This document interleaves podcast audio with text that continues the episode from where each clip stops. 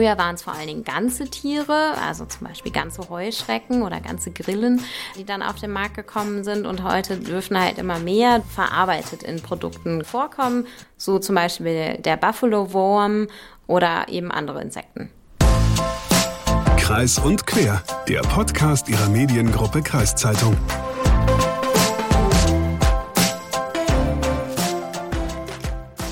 Wir beide haben ja schon mal darüber gesprochen. Trotzdem frage ich dich jetzt mal, was du so schätzt. Ich denke, du hast die Zahl auch eh schon wieder vergessen. Also Hagen, bist du bereit? Ja, wobei ich weiß gar nicht, warum ich die Zahl schon wieder vergessen haben soll. Was schätzt du denn? Wie viele Menschen werden im Jahr 2050 auf unserer Erde leben? Boah, also, ähm, also ehrlich gesagt mache ich mir aufgrund meines aktuellen Alters wenig Gedanken, was in 2050 sein wird. Aber ich schätze mal, es sind zu viele Milliarden Menschen minus ich. Minus du ist jetzt ja gar nicht so gesagt, ne? Das kann ja auch sein, dass du dann immer noch auf der Erde weilst. Ja, aber dann mehr als Pflanze als als Mensch. Okay, du hast jetzt viele Milliarden geschätzt. Ähm, ist auch fast richtig oder ist richtig. 2050 werden knapp 10 Milliarden Menschen schätzungsweise auf unserer Erde leben. Also ganze 2 Milliarden mehr als heute. Und das ist eine gewaltige Zahl. Das ist sie und diese Zahl bringt auch einige Probleme mit sich. Und eines davon ist die Frage, wie kriegen wir 2050 knapp 10 Milliarden Menschen satt? Und die Frage ist auch, wie das gehen soll, ohne dass wir die Umwelt damit zu sehr belasten. Denn Ackerbau und Viehzucht, die gehören ja auch zu den Verursachern der Erderwärmung. In Deutschland, aber auch weltweit wird ja sehr viel Fleisch verzehrt. Sich pflanzlicher zu ernähren ist aber nicht nur gesund, sondern auch besser fürs Klima. Denn nur gut die Hälfte der weltweit produzierten pflanzlichen Kalorien essen wir Menschen direkt. Mehr als ein Drittel dient als Futter für Rinder, Schweine und Hühner. Knapp ein Zehntel wird zu Biokraftstoff und Industrieprodukten verarbeitet, laut einem Artikel von National Geographic. Und damit wir 2050 aber alle Menschen auf dieser Erde ernähren können, müssen wir in Sachen Landwirtschaft und wie wir uns ernähren aber umdenken. Deshalb gibt es ja auch immer wieder neue Trends, was so als Essen der Zukunft gehandelt wird. Und damit herzlich willkommen zu einer neuen Folge Kreis und Quer. Ein Podcast der Mediengruppe Kreiszeitung. Ich bin Hagen Wolf. Und ich bin Leslie Schmidt. Und ganz oben auf der Liste des Essens der Zukunft stehen Insekten, Algen und Quallen. Aber wie weit ist die Wissenschaft da schon? Welche Produkte gibt es schon auf dem deutschen Markt? Und kann ich diese Produkte gefahrlos verzehren? Darüber habe ich mit Sonja Pannenbecker von der Verbraucherzentrale Bremen gesprochen. Frau Pannenbecker, welche neuen Essenstrends gibt es denn? Können Sie mir da ein paar Beispiele nennen? Naja, Trends gibt's immer wieder ganz viele. Irgendwie Superfoods werden gehypt oder halt äh, Insekten oder das Fleisch aus dem Drucker oder ja, neue Quellen aus dem Meer. Aber Essen der Zukunft kann halt auch einfach sein, dass man eben ja pflanzenbetonter sich ernährt und eben ja mehr Obst und Gemüse, Hülsenfrüchte etc. Essen der Zukunft, da werden Insekten oft als Essen der Zukunft gehandelt. Lassen Sie uns mal darüber sprechen.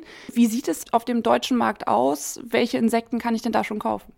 Ja, Insekten gibt es schon länger auf dem deutschen Markt tatsächlich ähm, und sind gerade so sehr im Trend und sehr in, in, Frage gestellt. Das überrascht uns eigentlich ein bisschen, weil wir halt eigentlich schon ja seit vielen Jahren Insekten haben, die verkauft werden können. Und früher waren es vor allen Dingen ganze Tiere, also zum Beispiel ganze Heuschrecken oder ganze Grillen, die dann auf den Markt gekommen sind. Und heute dürfen halt immer mehr durch die Zulassung als Novel Food, also als neuartiges Lebensmittel, auch verarbeitet in Produkten vorkommen.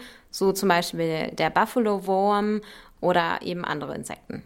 Ich habe zu dem Thema auch viel gelesen, dass Insekten zu verzehren, dass das klimafreundlicher sein soll. Stimmt das? Ja, die sind äh, klimafreundlicher als beispielsweise ein Stück Rindfleisch, weil sie einfach ähm, das Futter deutlich besser verwerten können und eben auch zu einem ganz größeren Anteil auch das ganze Tier gegessen werden kann. Ne? Bei einem Rind hat man halt die Innereien, die teilweise nicht verzehrt werden oder auch die Knochen, die ja sehr viel wiegen. Und bei einem, bei einem Insekt kann man halt ja relativ viel davon verarbeiten und deswegen halt ist es klimafreundlicher. Und Insekten, wenn ich die jetzt essen möchte, wenn ich mir das jetzt im Supermarkt irgendwo kaufen würde, kann ich die sicher verzehren oder gibt es da irgendwelche Gefahren? Ja, also die Produkte, die im Supermarkt äh, zu finden sind, sollten sicher sein. Dafür ist ja immer der Hersteller verantwortlich. Und die äh, Insekten, die jetzt auch schon zugelassen worden sind, wurden ja auch durch die Sicherheitsprüfung der EU durchgezogen.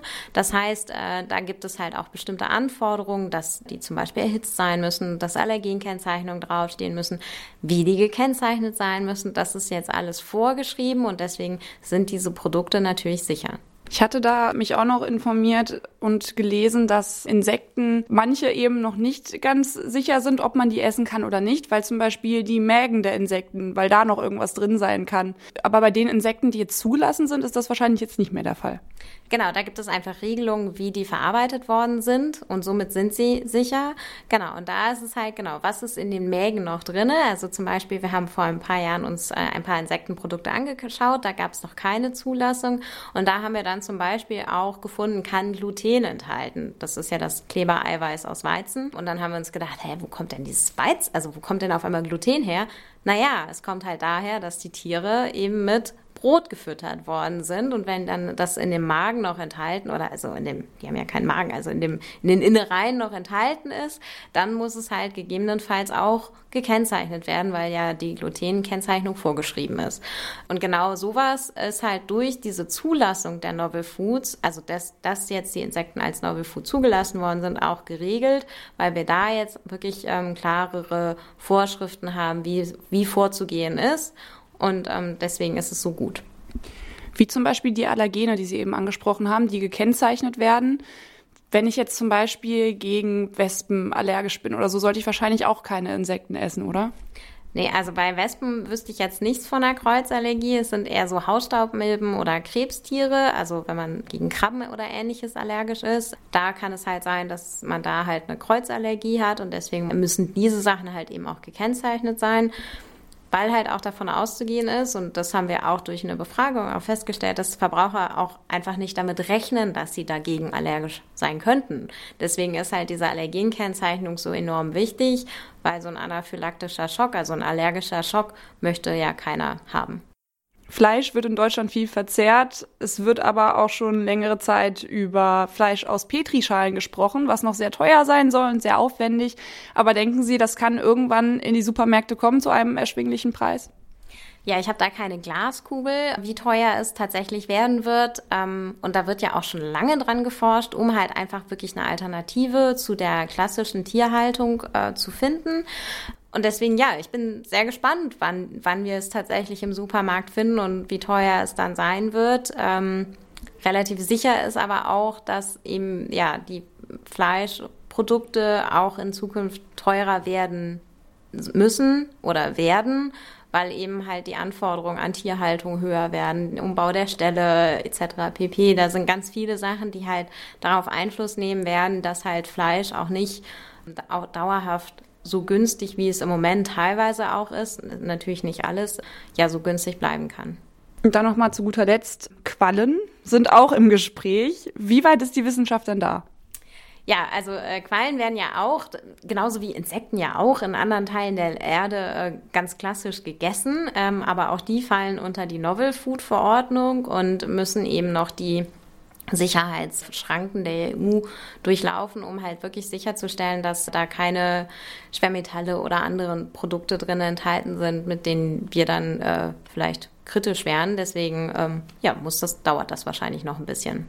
Denken Sie, in Deutschland muss generell beim Punkto Ernährung umgedacht werden? Ähm, bis 2050 sollen ja schätzungsweise 10 Milliarden Menschen auf der Erde leben. Das ist ein sehr, sehr großes Thema. Also zum einen ist es halt so, dass wir weg kommen müssen von der Idee, dass wir einfach durch mehr Bildung eine bessere Ernährung sicherstellen können, sondern wir brauchen andere Verhältnisse tatsächlich. Also das heißt, wenn Kinder in die Schule kommen, wenn die in die Kita gehen, da mittags verpflegt werden oder auch zum Frühstück, muss es eine ordentliche Verpflegung sein. Da müssen ausreichend gutes Essen angeboten werden und dann halt eben auch sozial gerecht, also dass halt auch wirklich daran teilhaben können. In der Betriebsverpflegung muss es besser sein und einfacher sein, sich auch nachhaltiger und ausgewogener zu ernähren. Wir, ich versuche immer nicht gesund zu sagen, weil es gibt ja nicht das eine gesunde Lebensmittel, was man ganz viel essen muss und dann ist die Welt gerettet, sondern es geht ja immer wirklich um eine ausgewogene Ernährung. Da braucht es Verhältnisprävention ganz viel. Und ich glaube, das ist ein Thema, wo man sich auch trauen muss, auch als Politik trauen muss, zu schauen, wie können wir da vorangehen, wie können wir die Systeme ändern. Da geht es natürlich auch zum Beispiel das Thema Werbung für Kinder, für ungesunde Produkte oder für Produkte, die halt sehr salz- und zuckerhaltig sind oder fetthaltig sind, das zu vermeiden oder zu verringern um halt auch wirklich bessere Entscheidungen treffen zu können. Also und deswegen, da muss noch ganz, ganz viel passieren. Und jeder Einzelne kann sich halt auch da überlegen, zum Beispiel auch zum Thema Lebensmittelverluste. Also jedes Produkt, was wir produzieren, aber wir dann nicht konsumieren, ist eins zu viel. Und wenn jeder sich anschaut, was er zu Hause wegschmeißt und ein Haushaltstagebuch führt, mal zu schauen, was man da überhaupt entsorgt, da kann man auf jeden Fall für sich selber schon mal relativ viel machen und auch ich schmeiße Lebensmittel weg. Ich arbeite schon richtig lange zu dem Thema und ich auch mir passiert es. Und eine pflanzenbetonte Ernährung und eine pflanzenbetonte Ernährung heißt halt, dass der Großteil des Tellers eben pflanzlichen Ursprungs sein soll. Das heißt nicht vegan, das heißt nicht unbedingt vegetarisch. Das heißt halt vielleicht eher zurück zum Sonntagsbraten und den Rest der Woche vegan, vegetarisch sich zu ernähren oder eher vegetarisch. Da gibt es ganz viele Möglichkeiten und da kann jeder selber viel für sich tun, aber es braucht eben bessere andere Verhältnisse, um es auch wirklich einfacher zu machen. Ja, der Sonntagsbraten, das kenne ich auch noch von früher. Ich kenne es auch noch von früher, also von meinen Großeltern, aber auch noch von meinen Eltern. Und da gab es eben nur einmal die Woche Fleisch. Ich denke, das liegt auch daran, dass es vielleicht einfach auch ein bisschen teurer war als heute. Ja, das kann sein. Also auch gerade auf dem Land. Und ähm, wie Sonja Pannenbecker von der Verbraucherzentrale eben auch gesagt hat, sollten wir in Deutschland die Art und Weise, wie wir uns ernähren, überdenken. Und die unser täglich Fleisch gib uns heute Fraktion, die wird ja auch immer kleiner. Weniger Fleisch, mehr Hülsenfrüchte und Pflanzen, das ist angesagt. Und was ja auch noch als Essen der Zukunft gehandelt wird, das sind Algen. Algen, das kenne ich jetzt irgendwie vom Sushi, esse ich zwar auch nicht, aber Algen, die wachsen doch auch irgendwie unter Wasser, oder? Ja, das ist schon richtig, aber nur weil die unter Wasser wachsen, heißt es ja nicht, dass man sie nicht essen darf. Ja, das stimmt. Und ich wollte mal wissen, wie die Algen schmecken und was sie zu alles gut sind. Und ich habe deshalb eine der ersten Algenfarmen in Norddeutschland in Barnsdorf besucht und dort mit Marius Kinkhorst gesprochen. Der hat 2021 mit seinem Kumpel Marco Nordmann dieses 5000 1000 Quadratmeter große Algengewächshaus gegründet. Also es ist warm hier drin. Brauchen die Algen so eine gewisse Temperatur? Ja, also für die Alge ähm, ja, sollte man mindestens eine Temperatur, Wassertemperatur von äh, 15 Grad haben. Umso mehr natürlich, umso besser. Eigentlich kann es nicht warm genug sein. Die Saison geht jetzt langsam los. Die Sonne kommt hoch. Natürlich ist es nachts noch ziemlich kalt. Somit können wir jetzt noch nicht ernten. Aber ähm, ja, wenn jetzt die Temperaturen auch hochgehen, tagsüber die schön die Sonne scheint, dann wird man äh, sehen, dass die Alge in Gang kommt und dann können wir loslegen. Ja. Wann ist dann Erntesaison bei der Algen? Ja, das kommt immer ganz auf die Witterung drauf an. Also eigentlich sagt man so, ja, wie beim Winterreifenwechsel vom O bis O, äh, Ostern bis Oktober. Natürlich kann man noch den goldenen Oktober mitnehmen, vielleicht noch bis in den November rein aber meistens ist so Ende Oktober dann Ende. Wie oft kann man die Algen denn ernten? Ja, theoretisch jeden Tag. Also ähm, die, die Becken, die werden nie ganz leer geerntet. Ja, die Alge durch Photosynthese, Zellteilung, kennt fast jeder. Die, jede Zelle verdoppelt sich einmal pro Tag. Und da wir jeden Tag oder kommt darauf an, wie, ja, wie gut das Wetter ist, vielleicht auch einmal in der Woche immer nur einen gewissen Teil abernten kann das immer kontinuierlich weiter wachsen. Umso weniger wir auf Mal ernten, umso besser, weil umso schneller kann es wieder nachwachsen. Wie viel, wie, viel, wie viel Tonnen ernten Sie denn in einer Saison? Also unser Ziel liegt bei 5 Tonnen, aber ähm, ja, da müssen wir erstmal hinkommen. Wir haben noch nicht alle Becken ähm, voll, weil wir erstmal, ja, für uns ist das auch alles Neuland. Ähm, vor zwei Jahren haben wir uns noch fast gar nicht mit dem Thema beschäftigt oder vor drei Jahren. Somit müssen wir natürlich auch üben. Und ja, wir haben jetzt sechs Becken von zehn gefüllt und ja, jetzt müssen wir mal abwarten. Es war für Sie Neuland äh, mit Ihrem Kollegen zusammen. Wann, warum haben Sie das gemacht? Ja, das ist eigentlich, ja, wie so viele gute Ideen in der Bierlaune entstanden. Sein Bekannter, ja, der hat damit mehr zu tun. Ja, und der hat ihn auf die Idee gebracht. Aber ähm, ja, mein Partner alleine konnte, hätte kein ähm, Gewerkshaus bauen können und dürfen, weil er kein privilegierter Landwirt ist. Das ist zum Glück sein Nachbar, das bin ich. Ne? Und dann kam er einfach mal rüber und ja, hat mir von der Idee berichtet. Ich habe ihm natürlich erstmal einen Vogel gezeigt, weil ich, für mich war das überhaupt äh, ja, komplettes Neuland. Aber als wir uns dann ein Gewächshaus mal vor Ort angeguckt haben, ja, fand ich die Idee dann auf einmal doch nicht mehr so schlecht und dann ging eigentlich alles ja, ganz schnell. Aber Sie machen das jetzt seit 2021. War es eine gute Idee? Ja, also ich sag mal, aller, ja, aller Anfang ist schwer. Wir sind noch felsenfest davon überzeugt, dass die Idee gut war. Aber natürlich am Anfang, äh, ja, ist wie bei jedem großen Projekt so, es gibt Höhen und Tiefen. Aber ähm, ja, wir sind sehr zuversichtlich, dass die Idee gut war. Sie haben ja gesagt, dass Sie jeden Tag Algen ernten. Gibt es da Abnehmer für? Also, und wer ist das? Ja, wir sind einer Genossenschaft beigetreten. Also wir sind die reinen Produzenten und verkaufen dann die Alge vorgetrocknet an die DAG, die Deutsche Algengenossenschaft. Wir gucken mal so ein Erntebecken mal an. Die stehen gerade davor. Ist, so ein, ist das so ein großer Rechen, der hier davor ist oder was macht der? Ja, genau. Das ist der sogenannte Blubber, nennen wir den. Ja, das muss man sich vorstellen, wie so ein ja, breites Rohr mit Schläuchen dran.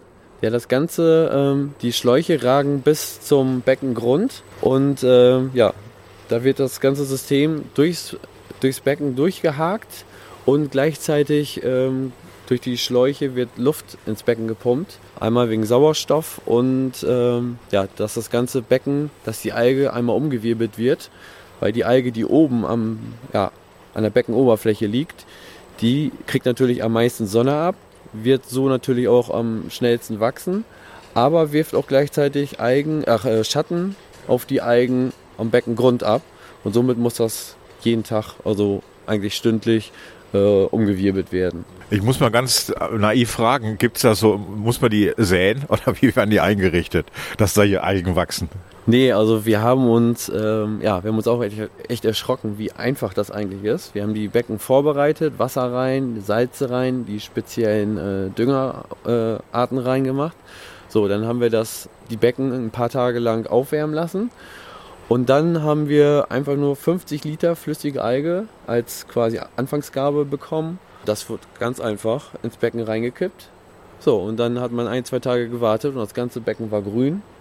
Und nach zwei Wochen ja, haben sich die Algen so schnell vermehrt, dass wir dann schon äh, langsam ernten konnten. Und, und, die Ernte, läuft die, die läuft hier wahrscheinlich auch automatisch dann ab, oder? Wie sehe ich das?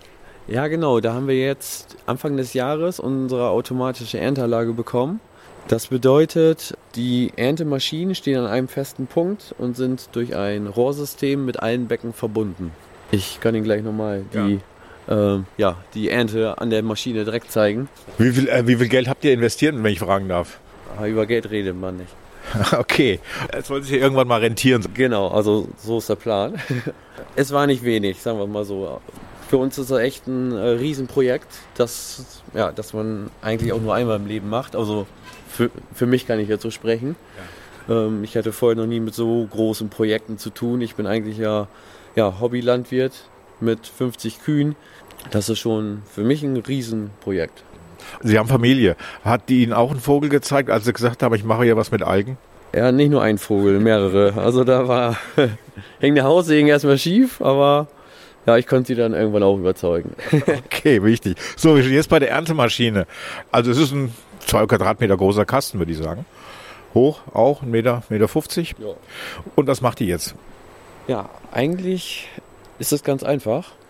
Das Wasser mit der Alge drin wird ganz normal mit einer Wasserpumpe rausgesaugt.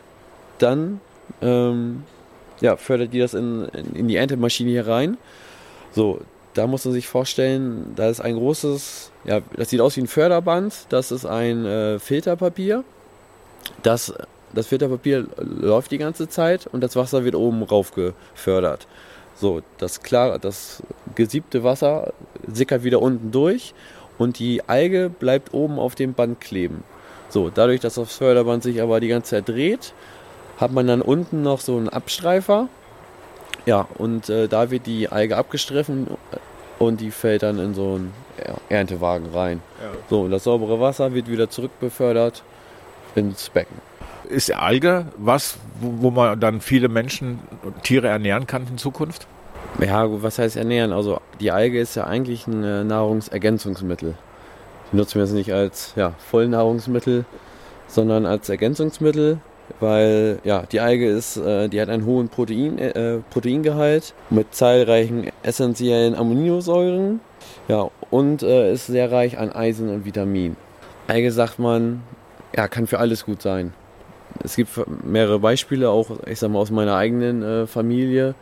Ähm, bei zum Beispiel Darmbeschwerden oder ähm, ja, eine Bekannte zum, zum, Beispiel hat immer ein dickes Knie gehabt ne? und äh, nimmt die Algen, dickes Knie ist weg.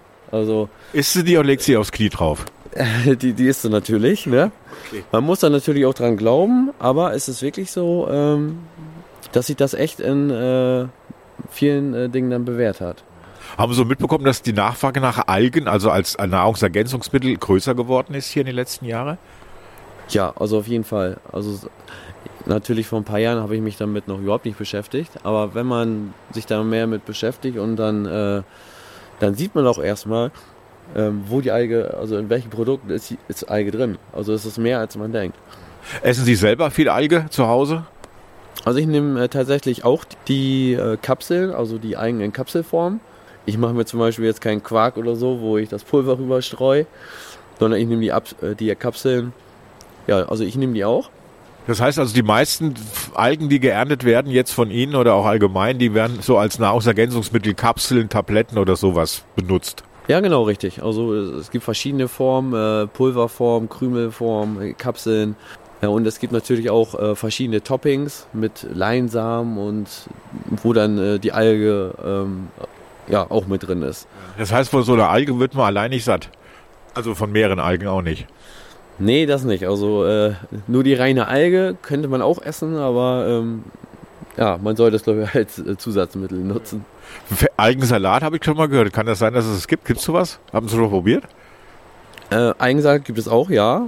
Den habe ich tatsächlich noch nicht probiert. Sie sind jetzt einer der ersten Landwirte hier im, im, im Norden die so eine Algenfarm betreiben. Gibt es so Kollegen, die schon mal nachgefragt haben, nach dem Motto, sag mal, wie läuft's? Wie kann man das machen?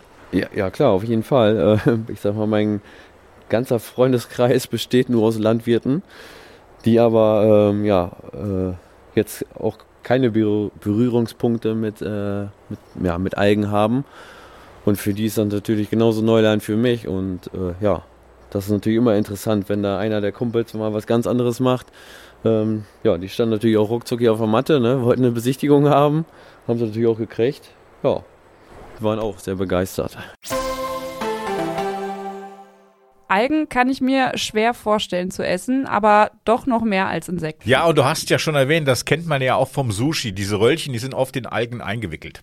Ja gut, ich esse halt keinen Fisch, also esse ich auch kein Sushi und dann kommt das für mich alles irgendwie nicht in Frage. Du bist du schon ziemlich pingelig, was es Essen angeht. Also wahrscheinlich wirst du irgendwann nur noch Brei essen und das wahrscheinlich noch vor mir. Pflanzlichen ähm, Brei. Und nicht Insektenbrei. nee. Aber Algen sind äh, etwas verbreiteter als manche Insektenprodukte. Äh, so kommt es mir zumindest vor. Das denke ich auch. Aber kommen Algen, Insekten und Co. auch schon in der Ernährungsberatung von heute vor? Das habe ich Julia Kastens gefragt. Sie ist staatlich anerkannte Ernährungsberaterin aus Weihe.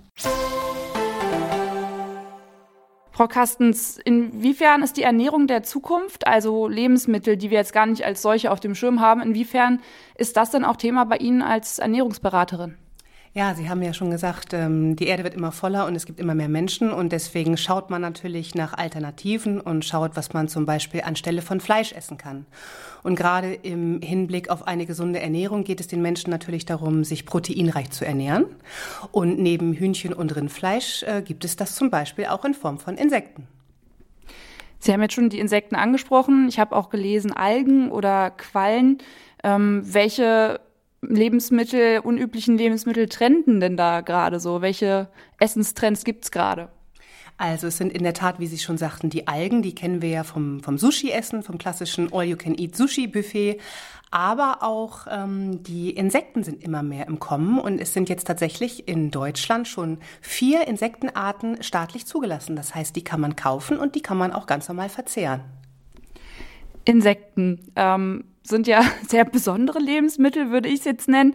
Äh, in anderen Ländern, da gehört das schon fast zum guten Ton, Insekten zu essen. Hier ist das eher so ein, hat das eher so einen Ekelfaktor. Insekten sollen aber ja gesund sein. Warum sind die denn gesund? Insekten sind gesund, weil sie in erster Linie sehr eiweißreich sind. Also einige Insektenarten haben sogar doppelt so viel Eiweiß wie zum Beispiel Hühnchenfleisch. Und wir haben ja ein anerzogenes Ekelgefühl. In anderen Ländern, in anderen Kulturen ist es normal, Insekten zu essen. Aber bei uns ist die Hemmschwelle dann doch recht groß, in eine frittierte Heuschrecke zu beißen. Roh sollte ich die aber wahrscheinlich nicht essen, oder? Nein, also man frittiert oder brät äh, Insekten an und kann sie natürlich auch weiterverarbeiten zu Mehl oder zu Burger Patties zum Beispiel. Und jetzt haben wir eben auch über Algen gesprochen. Algen sind aber gar nicht mal so neu. Die sind ja auch schon länger in Gebrauch, wie Sie eben schon angedeutet haben. Ja, und Algen werden auch ähm, schnell und in großen Mengen gezüchtet. Also Algen sind auf jeden Fall ein, ein Nahrungsmittel der Zukunft, die auch wirklich viele wichtige Nährstoffe liefern, Eiweiß, Eisen und auch Antioxidantien, also was, was wirklich ein rundum gesundes Paket ist. Ähm, Algen bieten sich also deswegen gut als alternatives Lebensmittel an, oder? Algen, habe ich gelesen, haben auch quasi gar kein Fett. Genau, Eiweiß ist eigentlich der Hauptbestandteil und wie ich schon sagte, die verschiedenen Nährstoffe, aber Algen, ähm, Algen eignen sich auf jeden Fall für eine fettarme Ernährung, ja. Kommen Algen denn schon bei Ihnen äh, in der Ernährungsberatung vor? Ist das mal Thema? Nein, leider so gut wie gar nicht. Also die Menschen kennen natürlich die Algen im Sushi, aber ansonsten habe ich es noch nicht einmal geschafft, jemanden, jemandem für, für seinen Speiseplan wirklich Algen schmackhaft zu machen. Jetzt haben wir über Algen und über Insekten gesprochen ähm, und ich habe auch von Lebensmitteln gelesen und gehört, die eben aus Algen oder aus Insekten produziert wurden, aber die eben zum Beispiel schmecken sollen wie ein Burger Patty und dann auch wirklich so schmecken. Ähm, dabei wird ja eigentlich immer gesagt, bei Ernährung so wenig verarbeitet wie möglich. Ähm, jetzt das ist ja wirklich ein sehr verarbeitetes Lebensmittel. Wenn ich jetzt ein Burger Patty aus Insekten habe, ähm, widerspricht sich das nicht so ein bisschen? Das widerspricht sich natürlich, wenn das Lebensmittel, wie Sie schon sagten, stark verarbeitet ist von der Industrie und man es dann kauft. Aber es bietet sich ja auch die Möglichkeit, sich diese, diese, diese Würmer oder diese Grillen oder was auch immer anzubraten und dann ein eigenes Patty draus zu machen. Dann weiß man genau, was drin ist, wie beim Hackfleisch zum Beispiel auch. Und dann hat man ein gesundes Lebensmittel. Dann muss man aber natürlich die Insekten auch verarbeiten, ne? Genau, richtig. Glauben Sie denn, dass Insekten, Algen und Quallen, dass sowas später zur Ernährungsberatung fest dazugehören wird? Also ich hoffe sehr, dass gerade Insekten ein Trend der Zukunft sind, denn ähm, wie wir schon gesagt haben, haben wir immer mehr Menschen auf der Erde, die wir alle ernähren müssen. Das heißt, wir brauchen immer mehr Nahrung. Und wir wollen natürlich auch weg von der Massentierhaltung und wollen weg von diesen Massen an günstigem Fleisch, die wir zurzeit verzehren. Und da erhoffe ich mir von diesem Trend wirklich, dass wir in Zukunft auf Insekten auch vermehrt umsteigen, einfach weil sie leichter zu züchten sind und leichter und günstiger zu halten sind. Fassen wir also zusammen, früher oder später müssen wir unsere Ernährung überdenken. Und zwar nicht nur, weil es für uns gesünder ist, sondern auch, weil es unter anderem durch den Klimawandel viele Sachen gar nicht mehr so geben wird, wie wir es jetzt gewohnt sind. Das stimmt. So wie wir jetzt landwirtschaften, wird leider nicht immer funktionieren. Also würdest du jetzt mal Insekten probieren, jetzt wo du weißt, wie gesund die sind? Boah, nee. Also, nee, da bin ich raus. Äh, also Algen kann ich mir schon noch vorstellen, aber Insekten, nee. Nee, ich krieg da schon die Krise, wenn ich eine Spinne im Büro sehe. Das ist eigentlich schade, weil ich wollte jetzt gerade mal eine Runde Insekten zum Mittagessen ausgeben. Ja, das ist wirklich schade, dass das äh, Insektenmittagessen jetzt ausfällt für ja, uns. Vielleicht beim nächsten Mal. Was nie ist, kann noch werden. Hoffentlich nicht. Und damit danke fürs Zuhören. Wir freuen uns wie immer über Feedback bei Instagram, Facebook oder an podcast.kreiszeitung.de. Lasst auch gerne eine Bewertung bei Spotify oder Apple Podcast da, wenn es euch gefallen hat. Und falls ihr auch noch mehr über eure Region erfahren wollt, probiert gerne Elona aus, das digitale Angebot eurer Mediengruppe Kreiszeitung. Tschüss und bis zum nächsten Mal. Schönes Wochenende. Wieso? Mm. Ja, ich wollte nicht echt machen.